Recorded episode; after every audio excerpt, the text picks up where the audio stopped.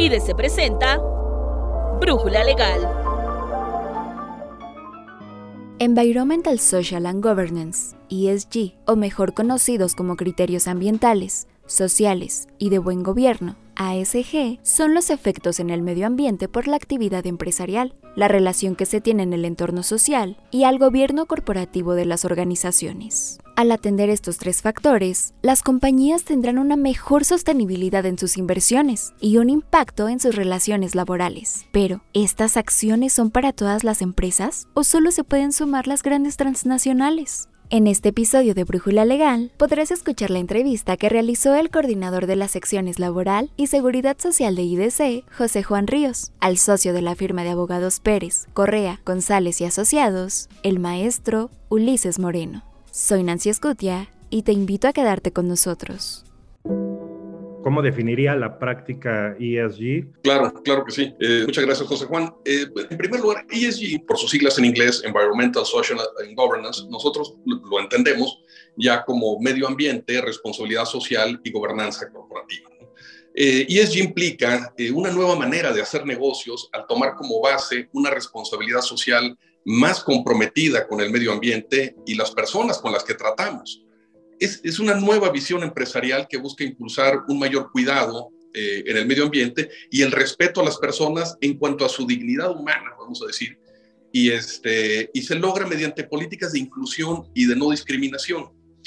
Eh, es realmente un tema que ya tiene tiempo en Europa, eh, que se son políticas que se han venido adoptando, porque los mismos empresarios y los consumidores también van exigiendo que se transite en esta dirección, que se transite en esta forma de hacer negocios con mucha más responsabilidad social en cuanto al respeto al medio ambiente y a las personas. Es más nuevo en Estados Unidos, más reciente, y es mucho más reciente en México. Estamos atendiendo a, esta, a este llamado, a esta necesidad de algunas empresas efectivamente que se instalan en México y que eh, pues vienen también con esta cultura que eh, pues, la, están, la están impulsando y están teniendo pues diversos requerimientos en esta materia. Entonces, eh, ¿Por qué lo hacemos? Porque es algo necesario que, que debemos este, llevar a cabo y vemos que es una tendencia internacional en la cual en un mundo globalizado, en una economía global, no nos podemos quedar aparte.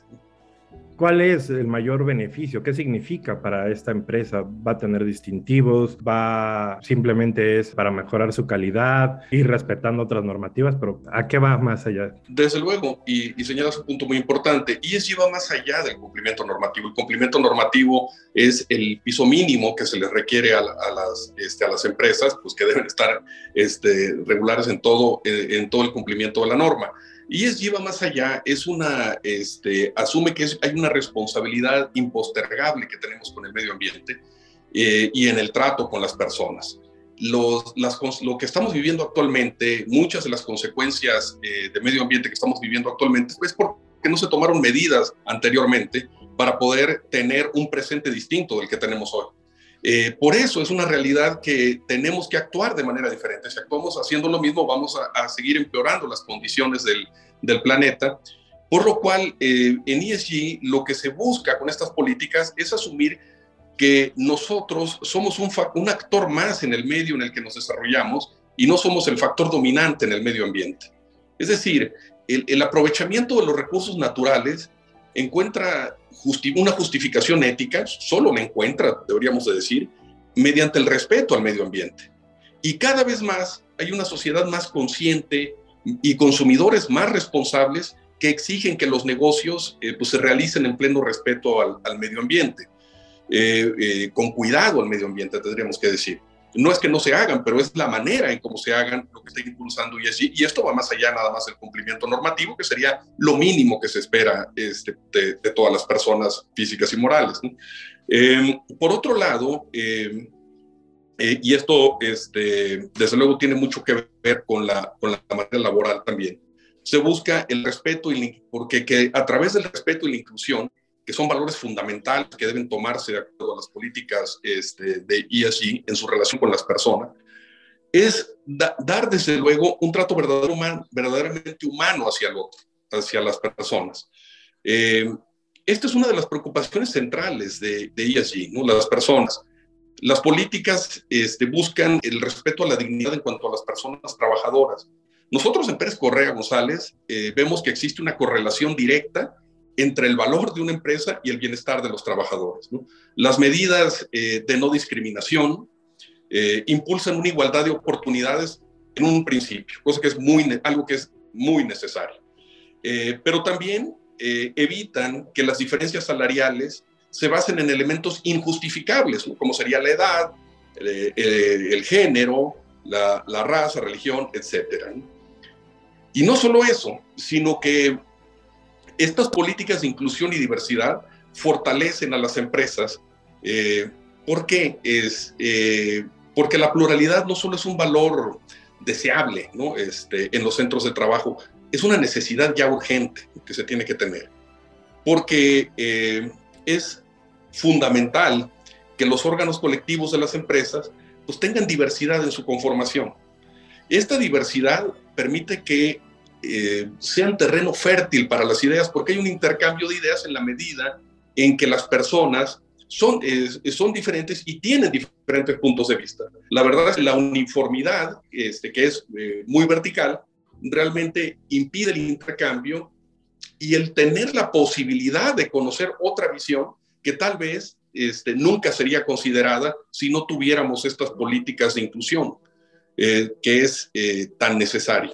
Entonces, el, respeto y el, tanto al medio ambiente como a las personas que trabajan hacia el interior de las empresas y hacia afuera, eh, se vuelve un eje fundamental de, de, ESG. Volviendo a tu pregunta, o sea, ¿qué ganan las empresas con esto? Eh, habría que decir que y las políticas ESG impulsan lo más, el valor de las empresas en lo que más importa, las personas y el medio ambiente. Es de, reconocemos desde luego que es difícil calcular un retorno inmediato con la implementación de este tipo de medidas eh, de las políticas de ESG, pero el costo de no hacerlo es sensiblemente mayor.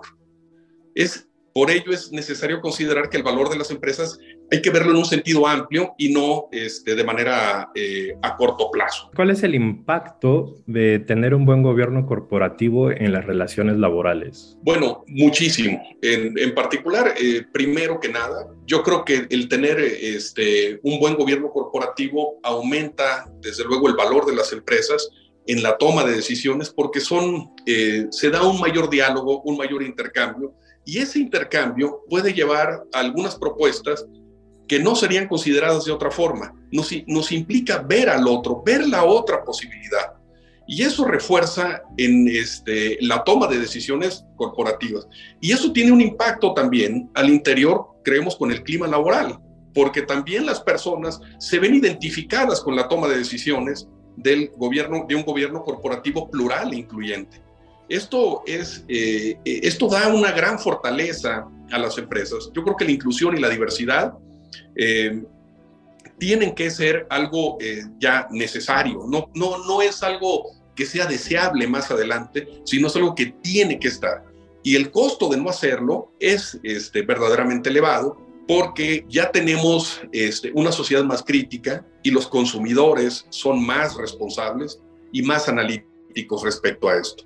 Entonces, es quedarse en el pasado o transitar hacia el futuro. Y es en ese futuro que, este, en el que las políticas ESG vemos que todos vamos de la mano, todo está correlacionado. No las empresas al interior, su estabilidad laboral, el bienestar de los trabajadores, está relacionado desde luego con eh, la protección al medio ambiente y con la calidad de vida que finalmente tenemos.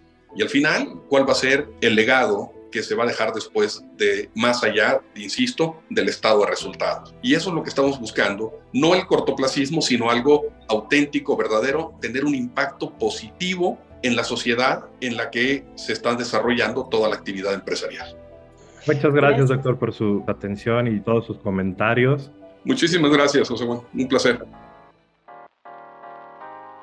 ¿Te interesa conocer más sobre este tema? No te preocupes. La entrevista completa y los alcances del ESG los puedes encontrar en el artículo Importancia de las prácticas ESG en el ámbito laboral que te dejamos en la descripción de este podcast. Recuerda que nuestro servicio de consultoría, que es exclusivo para suscriptores, está disponible para ti de 8 a.m. a 5 p.m. de lunes a jueves y de 8 a.m. a 3 p.m. los viernes. Y si aún no tienes una membresía con nosotros, no esperes más. Nuestra fuerza de ventas ya está esperando tu llamada al 55 50 89 58 30. Agradecemos en producción y realización a Alan Morgan. Nos escuchamos en la siguiente brújula legal.